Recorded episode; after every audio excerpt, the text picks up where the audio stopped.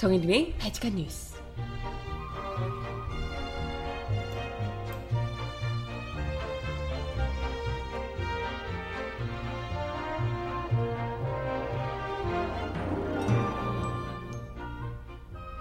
여러분 안녕하세요. 바지칸 뉴스 정혜림입니다.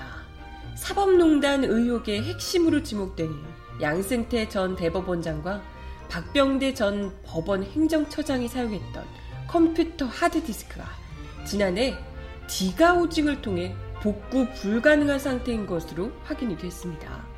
사법행정권 남용 의혹에 대한 조사가 진행되는 과정에서 의혹의 정점으로 지목된 인사들의 컴퓨터가 복구 불가능하게 됐다. 이건 명백히 증거인멸인데요. 법원행정처는 또 디가오징하지 않은 임종헌 전 법원행정처 차장 등 이 사건 주요 관계자가 쓰던 컴퓨터 하드디스크도 검찰 제출을 거부했다고 합니다. 한번 싸워보자는 거죠. 음악 듣고 와서 오늘 이야기 함께 나눠봅니다.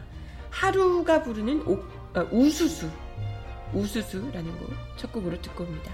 신청곡 있으시면 주세요.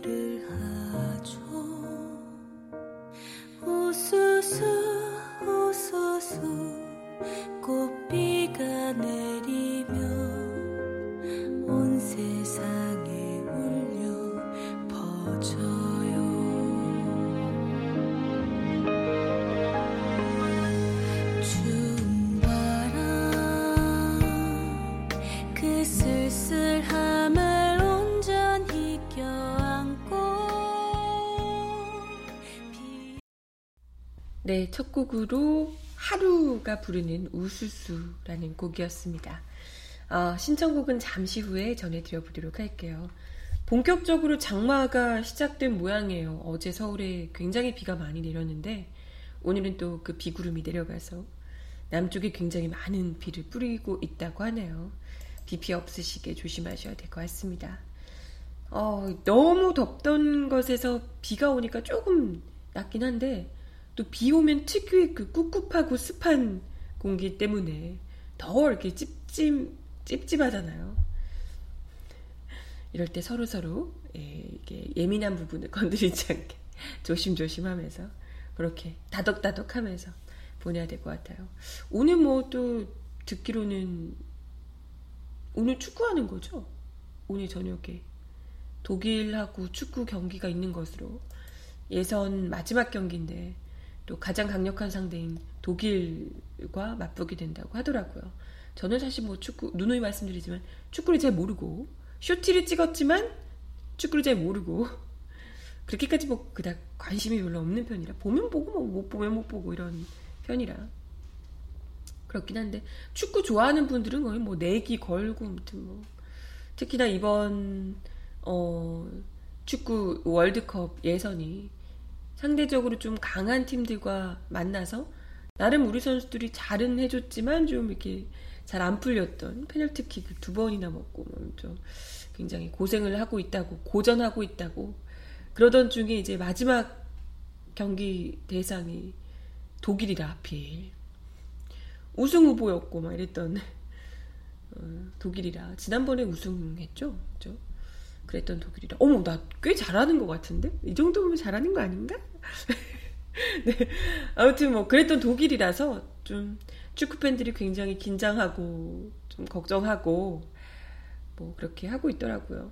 뭐 아무튼 저는 뭐 어찌 됐건 고생해서 나간 선수들한테 아, 좀 졌다고 또 막 욕하고 막 이런 것도 좀 이해가 안 가고 그런데 사람들도 이해 안 가고 오늘 진짜 아까 지금 채팅창에도 올라왔던데 조선일보 기사 보신 분들 계시나 모르겠어요. 너무 웃기다고. 막 돌려보더라고요. 그래서 무슨 내용인가 저도 슬쩍 봤더니 그 지난 멕시코전에서 문재인 대통령이 그 참관을 하셨잖아요. 그래서 끝나고 나서 이제 뭐 손흥민 선수가 막 울고 있고 막 이랬는데 아무튼 라커룸에 그 대통령 부부가 격려차 이제 내려가신 거죠. 고생했다고 이제 했는데 사진들이 이제 막 찍혔는데 손흥민 선수가 뭐 울고 있는데 이제 문재인 대통령이 이렇게 뭐 이야기를 하고 있고 뭐 이런 류의 사진들이 있더라고요. 네.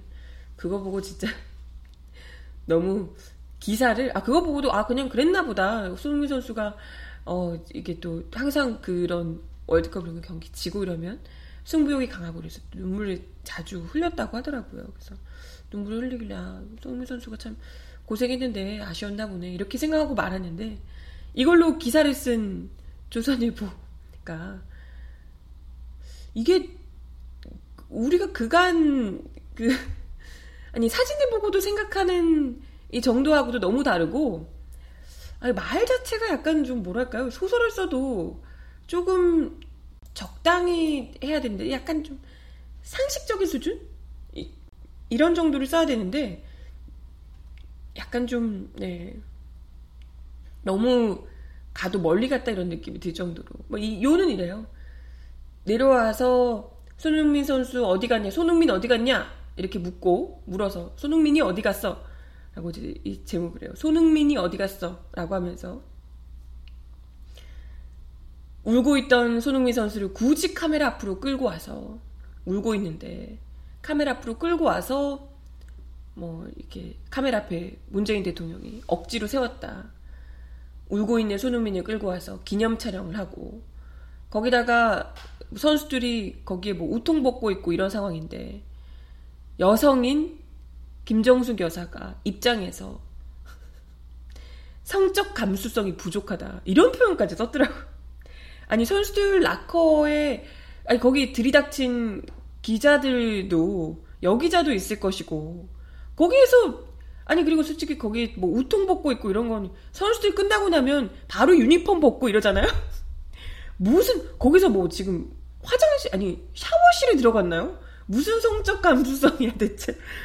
정말 노답이고 아니 그런 건 대통령이 몰래 내려가가지고 이렇게 하는 게 아니라 다 사전에 조율이 되는 거잖아요. 깜짝 방문 이런 게 아니고 거기다가 이제 오, 면 보좌진들이 미리 다 가서 선수들한테 대통령 지금 뭐 내외가 오실 거다 이런 얘기를 다 미리 사전에 조율하고 하는 거지. 아니 뭐 기자들이 그런 걸 절대 모를 리가 없을 텐데. 아니 그걸 미리 알고 있으니까 기자들도 알고 있으니까 내려가는 건데 같이 거기 준비하고 있다가 이제 찍고 이러는 거잖아요. 근데 무슨 마치 기습적으로 가가지고 깜짝 놀래키기라도 했다는 것처럼 누구도 바, 바라지 않았는데 가가지고 억지로 사진을 찍었다는 것처럼 이 이야기하는 것도 아니 그리고 사실 손흥민이 어디 갔어? 이런 류의 이야기는 뭐 제목을 어제가 손흥민이 어디 갔어? 이렇게 뽑았던데 우리가 이때까지 봤던 아 물론 이제 뭐 완전히 그 사람의 뭐 내면까지는 모르지만 사람이 없을 때는 어떨지 모르겠지만 기자들 있고 이럴 때의 평소 문재인 대통령의 이 뭐랄까요? 말 어투가 전혀 아니잖아요. 좀 그거라도 맞춰주던가. 손흥민 선수 어디 있습니까? 라고 했으면 모를까. 손흥민이 어디 갔어? 이렇게 건방지게 하는 투가 일단 언론 앞에서 그러는 어투 자체가 말이 안 되잖아요, 사실. 근데 제목을 그렇게 뽑아놔서 참, 예, 뭐 이렇게 보고 참 아무튼 웃기고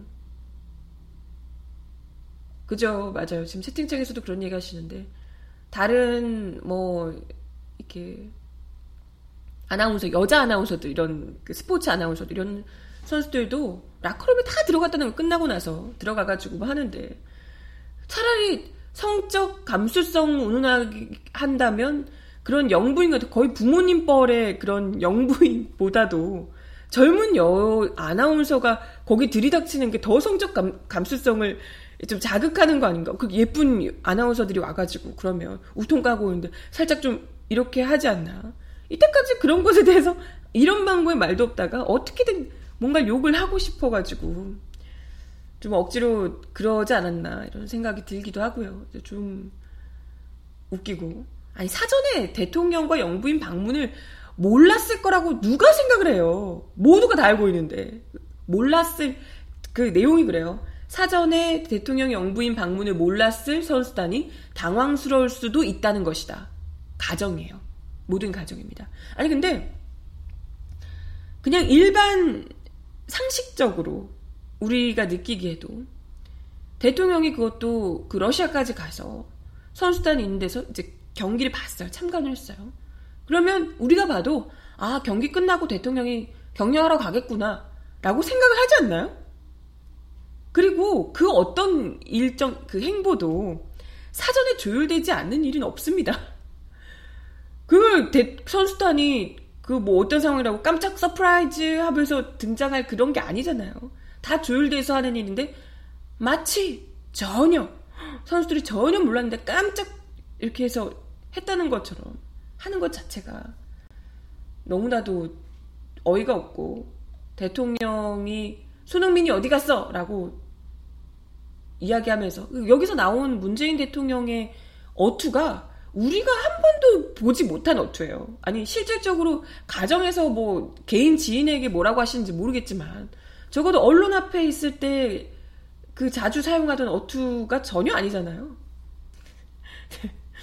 그래서 보면서 아니 뭘 이게 어쨌든 지금 그 올림픽 때문에 경기력이 어쨌건 국민들에게 좀 만족스럽지 못한 축구 팬들에게 좀 약간 뭐 이렇게 불만이 있고 불만을 안겨주고 있는 이런 상황에서 뭔가 좀 화살을 돌리고 욕을 하고 싶어서 기사를 쓴 것 같은데 해도 좀 너무 약간 너무 좀 과하게 오버를 하셨다. 차라리 그냥 아유 굳이 그렇게 어, 져서 울고 있는 선수들에게 굳이 뭐 격려를 했어야 되냐, 격려를 굳이 갔어야 되냐 이렇게 정도로만 썼어도 뭐 사실 그런데 이걸 참 네.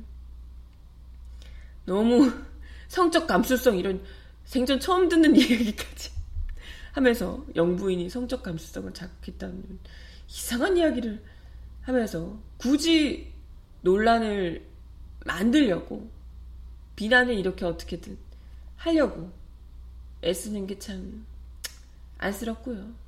네. 아무튼 그랬, 그랬습니다. 갑자기 축구 얘기 나가지고 지금 오늘 아침에 저희 기자들끼리 조선일보 기사 얘기하면서 다들 막 한참 웃어가지고 대박이다. 소설을 쓰려면 이렇게 써야 된다 이런 이야기를 했었는데 이야기 좀 잠깐 갑자기 이거 준비한 내용은 아닌데 아무튼 이야기를 드렸고요. 어 본격적으로 이 얘기는 지금 아무것도 아니었고요.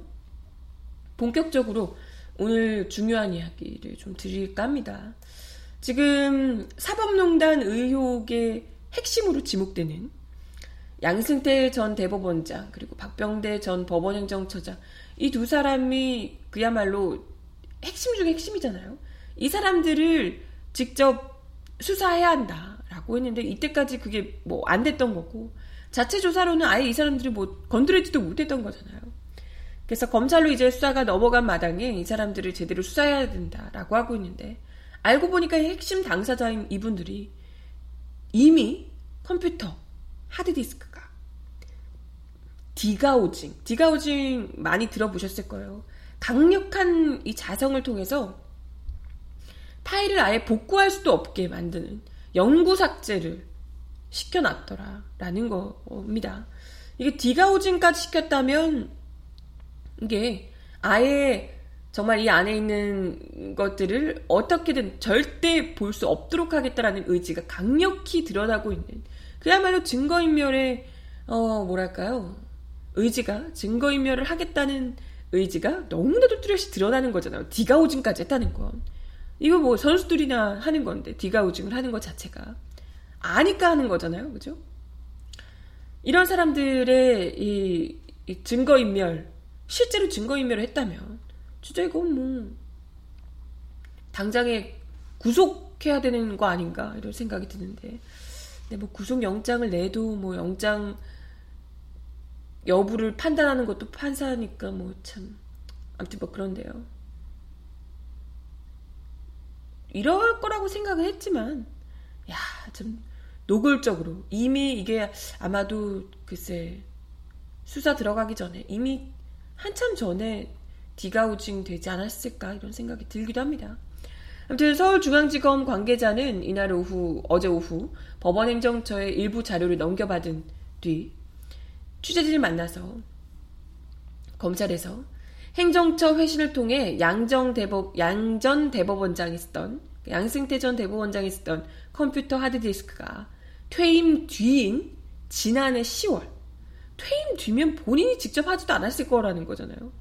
법원 내에서 이걸 들키면 큰일 나는 사람들이 있었다는 얘기죠. 퇴임 뒤인 지난해 10월에 디가우징된 사실을 확인했다라고 밝혔습니다. 박병대 전 처장의 하드디스크도 디가우징 됐다고 하는데 이건 정확한 시점을 알 수 없다라고 이야기를 했습니다. 어, 뭐, 이 디가우징 논란이 커지니까, 증거인멸 아니냐, 이제 논란이 커지니까, 대법관과 대법원장이 사용한 컴퓨터는 그 직무 특성상 임의로 재사용하는 것이 불가능해 사용할 수 없는 장비로 분류된다. 이에 따라 완전 소거 조치를 위해서 디가우징한 것이다. 라고 법원행정처가 주장을 하고 있다고 합니다. 하지만 안철상 법원행정처장은 퇴근길에 기자들과 만나 디가우징은 해당 PC 사용자가 결정하는 것이다. 라고 이야기를 했다고 합니다. 이게 뭐냐? 모두가 다 관례적으로 끝나고 나면 이 사람들 컴퓨터를 다 뒤집어 엎는 게 아니고 당사자가 이건 디가우징 해라. 라고 얘기를 하면 디가우징을 한다는 거예요. 양승태 대법원장이 직접 디가우징을 결정했다라는 얘기죠.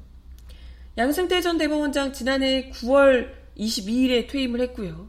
그가 쓰던 컴퓨터를 디가우징 했던 지난해 10월은 시기적으로 김명수 대법원장이 사법농단 의혹에 대해서 당장 급하게 결정해야 될 문제라고 밝히면서 재조사가 임박했던 시점이었습니다.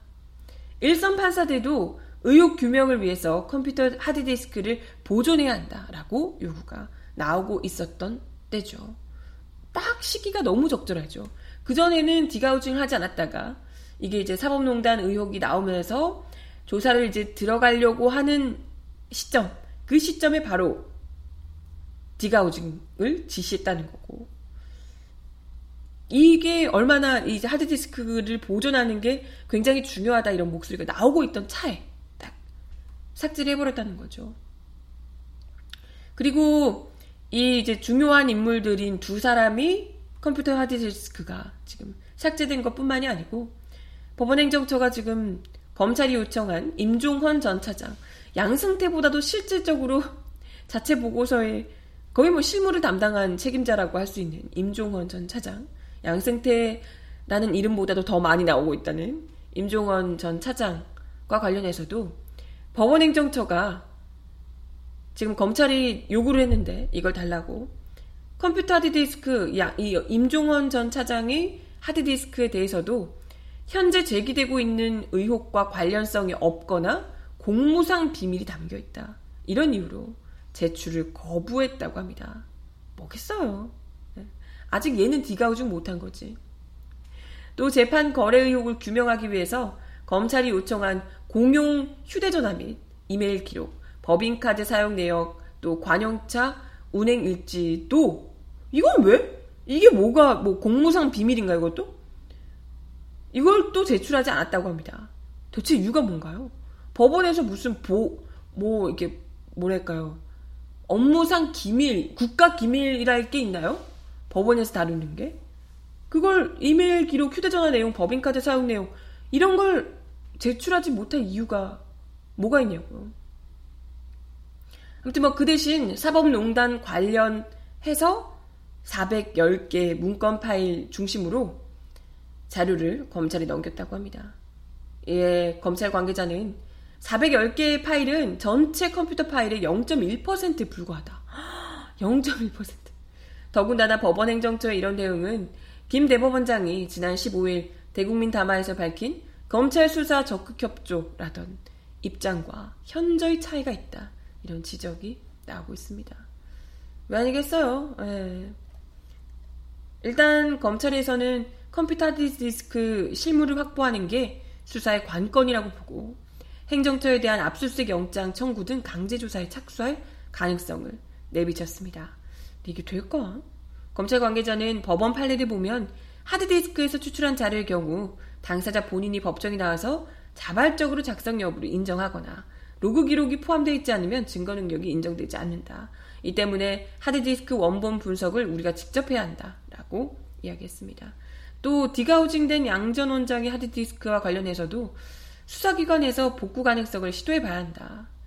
하드디스크 뭐 글쎄 이미 디가우징이 됐기 때문에 이게 가능할런지 모르겠습니다. 그래서 이에 대해서 법원행정처는 하드디스크 이미 제출 가능성은 열려 있다. 디가우징 확실히 하셨나 보네. 그러니까 이렇게 얘기하는 거 아니겠어요? 네, 아무튼 뭐 이렇게 이야기를 하고 있습니다. 아, 아무튼 이 410개, 410개의 파일은 블랙리스트, 사법부 블랙리스트와 관련해서 임의로 실무적으로 추출한 0.1% 아주 일부에 불과하기 때문에 마치 자료를 다 넘겼다는 식으로 나오는 건 절대 말이 안 된다는 거죠. 이것만 가지고 결론을 낸다면 이걸 뭐 전체로 성급한 일반화의 오류라고밖에 될 수가 없고요. 그 결론을 누구도 수긍할 수 없게 될 거예요. 그렇기 때문에 이 하드디스크를 어떻게든 제대로 조사를 하는 것이 필요한데 이미 디가우징이 됐단 참. 이거 지금 안 준다고 해놓고 또 디가우징하고 있는 거 아니에요? 아무튼 뭐 사법부의 이러한 태도 사실 놀랍지는 않습니다. 이럴 거라고 사실 어느 정도는 예견이 됐었죠. 일선 지방법원 판사들이 수사가 필요하다, 뭐 고발 등 형사 조치를 해야 한다 이런 입장을 내놨던 것과 달리 고법 부장판사 등 고참 판사들은 상반된 태도를 내내 보여왔었죠. 전국 법원장들 역시도 문제는 있지만 수사는 안 된다 이런 취지로 의견을 모았고요. 뭐 사법부 불신 여론이 확산이 되니까 김명수 대법원장이 형사장 조, 조치를 직접 언급하지는 않는 대신 수사를 한다면 응하겠다. 적극적으로 응하겠다. 이런 류의 이야기만 떠밀리듯이 했었다는 거죠. 하지만 협조 범위에 대해서 자체 조사 자료라고 한정적으로 언급해서 검찰이 요청한 자료가 무엇인지에 따라 협조가 원활하게 이루어지지 않을 수 있다는 것을 이미 시사한 바 있습니다. 심지어 대법원, 이 대법관들은 재판의 본질을 훼손할 수 있는 재판 거래 의혹이 근거 없는 것임을 분명히 밝힌다. 재판 거래가 근거 없다고. 이와 관련해 국민들에게 혼란을 주는 일이 더 이상 계속돼서는 안 된다는 깊은 우려를 표한다. 라며 김 대법원장의 제한적 수사협조 방침조차도 수긍할 수 없다는 뜻을 내비쳤습니다. 아니 이미 다 이렇게 드러난 마당에 이것저것 지금 문건까지 나와 있고 이런 거잖아요. 이런 상황에서 전혀 아니다라고 얘기하면 누가 믿냐고 누가 대체. 하여튼 뭐 이런 하드디스크 원본 제출 요구를 대법원이 받아들이지 않은 것 자체가 수사를 받아들일 수 없다는 고참 법관들의 의견이 상당 부분 반영된 것 아니겠냐 이런 것으로 해석이 되고요. 결국은 검찰로서는 사실 법원의 협조가 없으면 수사 자체를 진척시키기 굉장히 어렵죠.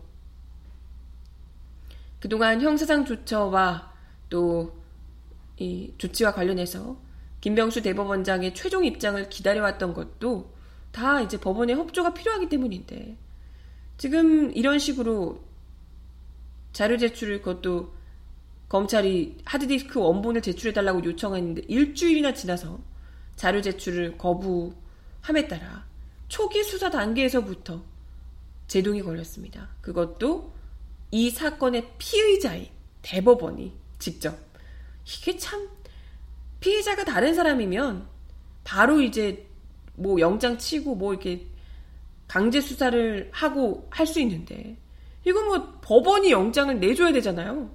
압수수색을 하려면. 근데 뭐 법원에서 내줄 리가 있나. 딱 봐도 지금 수사 제대로 안 받겠다라는 의지를 드러내고 있는 상황에서 온갖 지금 뭐 벌써부터 느낌이 오지만 개인정보니 공무상 기밀이니 뭐 어쩌고 하면서 이미 제출 불가 사유를 만들어서 영장을 기각할 가능성이 굉장히 높죠. 잘 도 하겠네, 잘도 아주. 그리고 뭐 이후에도 아마 검찰에 제출하는 자료들을 자기들이 다 갖고 있는 상황에서 이걸 주내만 해도 보빈, 본인들이 그냥 이거에 따라서 판단에 따라서 이건 줘도 괜찮겠다. 이건 주지 말아야지. 절대 안 돼. 이런 걸 이제 계속해서 자기들 마음대로 컨트롤에 나설 가능성이 굉장히 높고요. 애초부터 이건 애초부터 이건 뭐 예상이 가능한 부분이 아니었겠냐 이런 생각이 들어요. 네, 아무튼 뭐 참 이건 뭐 특검을 해도 그렇고 특검이든 뭐든 해도 어쨌건 영장을 영장이며 어쨌건 판결 자체를 다 검찰에서 하는 마당이 법원에서 하는 마당에 하, 이 수사가 제대로 될 것 같은 느낌이 1도 안 들죠? 다들? 국정조사를 하는 게 나을까? 근데 뭐 특검도 안 될 것 같고 그죠? 갑갑하네요. 네. 그냥 포기하는 것이 정신 건강에 좋다고 그러시는데 아 속 터지네요 진짜 안될 듯 아니 이 법원 사법부 개혁 아 이거 진짜 쉽지 않아 보입니다. 네. 정인이 부르는 장마 신청하셨는데 노래 한 곡 듣고 올게요. 보내줄게 네가 지치지 않게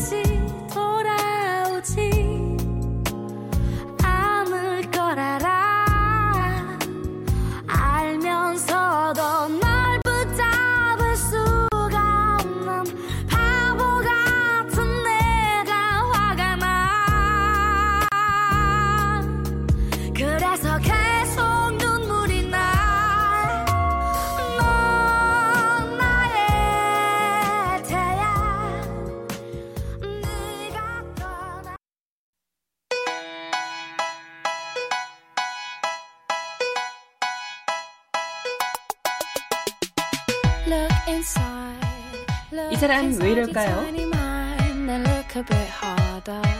Cause we're so uninspired, so sick and tired of all the hatred you harbor.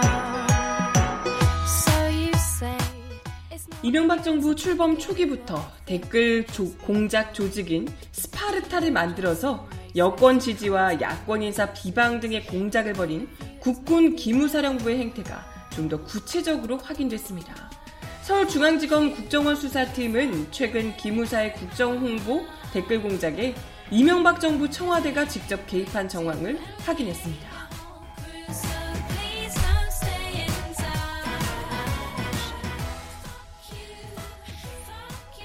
어제 한겨레가 정성호 더불어민주당 의원실을 통해 입수한 배득식 전 기무사령관의 공소장과 범죄 일람표를 보면 이명박 정부 첫 해인 2008년 5월 미국산 쇠고기 수입반대 촛불 집회 당시 청와대 대통령실 산하 홍보 기획관실은 온라인상 좌익 활동 내역 사찰을 기무사에 요, 요구했습니다.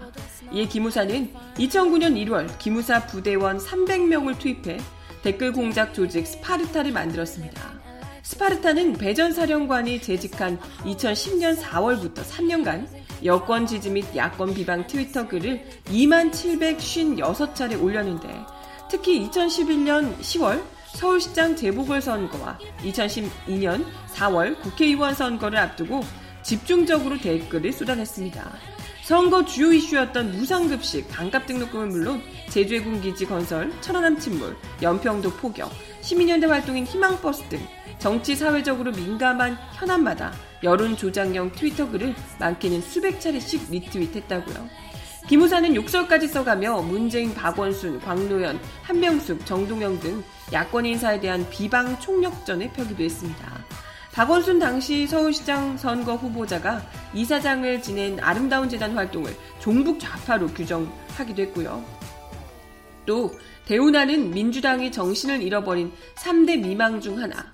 주변 100여 명 사찰한 노무현 도청왕, 노무현 정권 시절 3, 386 주사파로 점령된 청와대 등 근거 없는 의혹이나 빨갱이, 좌빨 등의 색깔론을 부지런히 퍼날랐습니다. 이회수 작가의 강원도 자택 관련 뉴스에는 여기에는 부엉이 바위 번지 점프 때는 없나요? 라는 글을 기무사가 남기기도 했다고요. 여권 인사나 이명박 정부에 대한 낯뜨거운 찬양도 등장합니다. 이전 대통령의 내곡동 사저 특검법 수용, 오바마 미국 대통령과의 만남, 유엔 안보리 상임, 비상임 이사국 진출 등을 다룬 기사를 언급한 뒤 이명박 강카 만쉐, 각하 만쉐이 항상 뭔가 남다른 데가 있어. 그러니까 대통령이 됐겠지. 오, 오, 닭살. 이런 글을 올리기도 했습니다. 국정원이 만든 것으로 드러난 오빤 MB 스타일이라는 동영상을 적극 홍보하기도 했습니다. 검찰은 군을 동원한 댓글 공작의 지시와 승인이 투트랙으로 이뤄진 것으로 파악하고 있습니다.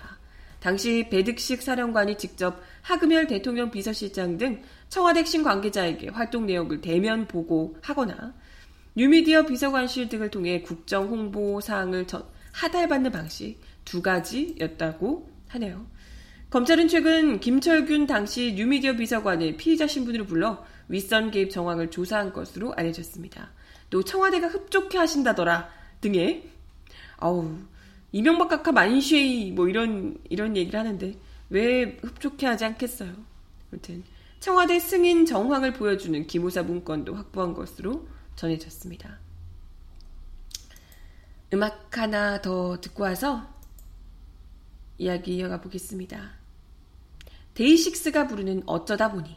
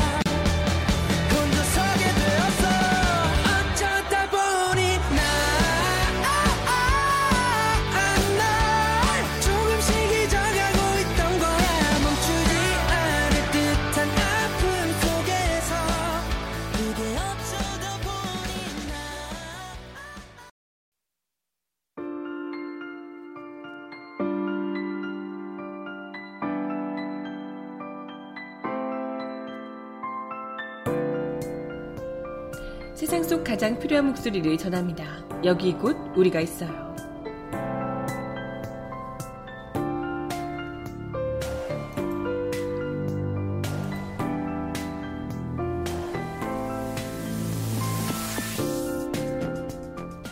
남과 북이 판문점 선언에 따른 철도 연결, 현대화를 위한 사업에 본격 시동을 걸고 있습니다.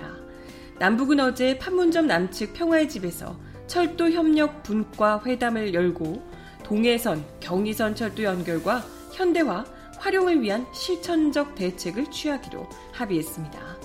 남북은 공동 보도문을 통해 역사적인 판문점 선언에 따라 진행하는 동해선, 경의선 철도 협력 문제가 민족 경제의 균형적 발전과 공동 번영을 이룩하는 데서 중요한 의의를 가진다는 입장을 확인하고 앞으로 이 사업을 동시 추진해 나가기로 했다고 밝혔습니다. 남북은 철도 현대화를 위한 선행 사업으로 북측 구간에 대한 현지 공동 조사를 빠른 시일 내에 진행하기로 했습니다. 이를 위해 먼저 남북 철도 연결 및 현대화를 위한 공동 연구 조사단을 구성하기로 했는데요. 또 현지 공동 조사를 7월 24일 경의선부터 시작하고 이어서 동해선에서 진행하기로 했습니다. 남북은 7월 중순에 경의선 철도 연결 구간 문산과 개성 또 이어서 동해선 철도 연결 구간 제진 금강산에 대한 공동 점검을 진행하기로 했습니다. 점검 결과를 토대로 역사 주변 공사 또 신호통신 개설 등 필요한 후속 조치가 진행될 예정입니다. 남북은 동해선, 경의선 철도 연결과 현대화를 높은 수준에서 진행하기로 하고 이를 위해 설계, 공사 방법 등 실무적 대책들을 구체적으로 세워나가기로 했습니다. 남북은 그 결과에 따라 착공식을 조속한 시일 내에 개최하기로 했다고요. 이번 회담에는 남측에서는 수석 대표인 김정열 국토교통부 2차관을 비롯해 이주태 통일부 교류협력국장, 손명수 국토교통부 철도국장이 참석했습니다. 북측에서는 단장인 김윤혁, 김윤혁 철도성 부상과 개봉일 민족경제협력위원회 부국장, 김창식 철도성 대외사업부 부국장이 대표단을 따졌습니다. 착착 또 진행이 되고 있네요. 이게 뭐 북미 관계, 북미 회담, 북미 진전이 또 어떻게 되냐와 별개로 판문점 선언 이후에 이런 이산가족도 그렇고 철도협력도 그렇고 발빠르게 성큼성큼 걸어가고 있는 모습이라서 참 다행스럽게 여겨집니다. 진짜 이제 몇 년 후면 기차 타고 러시아 넘어가고 유럽까지 갈 수 있을 것 같아요. 곧. 그죠? 뭐, 어차피 나 있고 정비만 하면 된다고 하니까. 네. 마지막 곡 들려드리면서 인사드려야 될 것 같아요. 헤이즈와 신용재가 부르는 비도 오고 그래서 마지막 곡으로 전해드리도록 하겠습니다.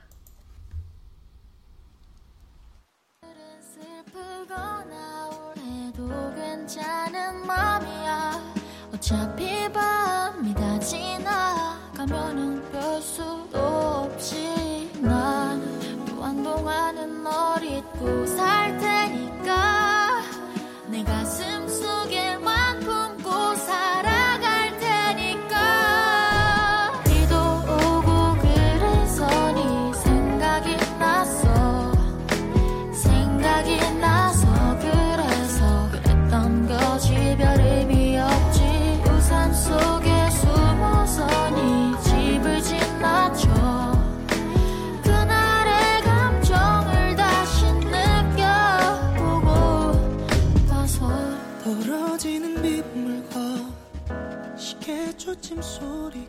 네 오늘도 발칙한 뉴스 함께 해주셔서 감사합니다.